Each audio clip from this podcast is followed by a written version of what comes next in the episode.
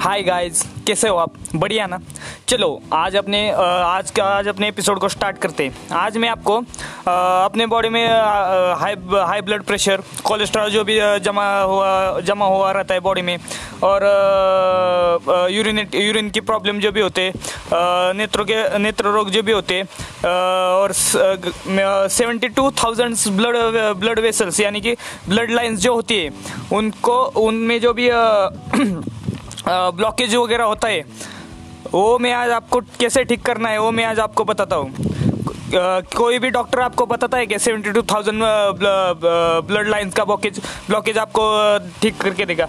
नहीं बताएगा, क्योंकि उसको पता ही नहीं होता है कि कैसे ठीक करेगा और कुछ इसका नुस्खा वगैरह क्या क्या होता है। क्योंकि हमारे आयुर्वेद में इसका प्रॉब्लम इसका उपाय है। इस, और जो भी चर्बी चर्बी वगैरह होती है अपने बॉडी में, वो क्या वो कैसे कम करना है। और हम, हमको जो भी थकान, बहुत लोगों को थकान वगैरह आती है, वो उसको कैसे कम करना है कम करना है मैं आज आपको इस नुस्खे में बताने जा रहा हूँ। क्या करना है, हमको 100 ग्राम जीरा लेना है और 100 ग्राम दाना लेना है। और उसे हमें मिक्सर में ग्राइंडर में उसे हमें ग्राइंड करना है। और जो भी उसका पाउडर होगा, उसे हमें दो, दोनों को मिक्स करना है और उसे अच्छे से मिक्स करने के बाद एक अच्छे से डब्बे में पैक करके रखना है। और सुबह शाम खा, खाना खाने के बाद सुबह शाम हमें एक चम्मच उसे खाना है।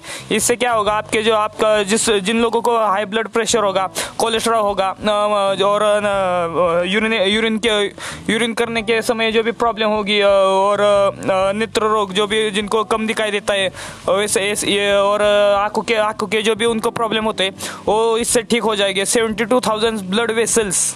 यानी कि ब्लड लाइन्स आपके जो भी होते हैं ब्लॉकेज वगैरह होता है ना रे इमेजिन करिए वो ठीक हो जाएँगे। और चर्बी चर्बी होती है हमारे बॉडी में।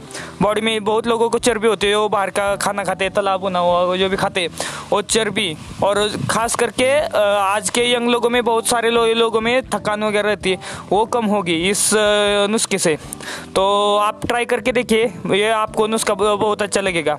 और आपके फ्रेंड्स वगैरह जो भी हो फैमिली रिलेटिव्स वगैरह है, उनके साथ ये एपिसोड शेयर कीजिए।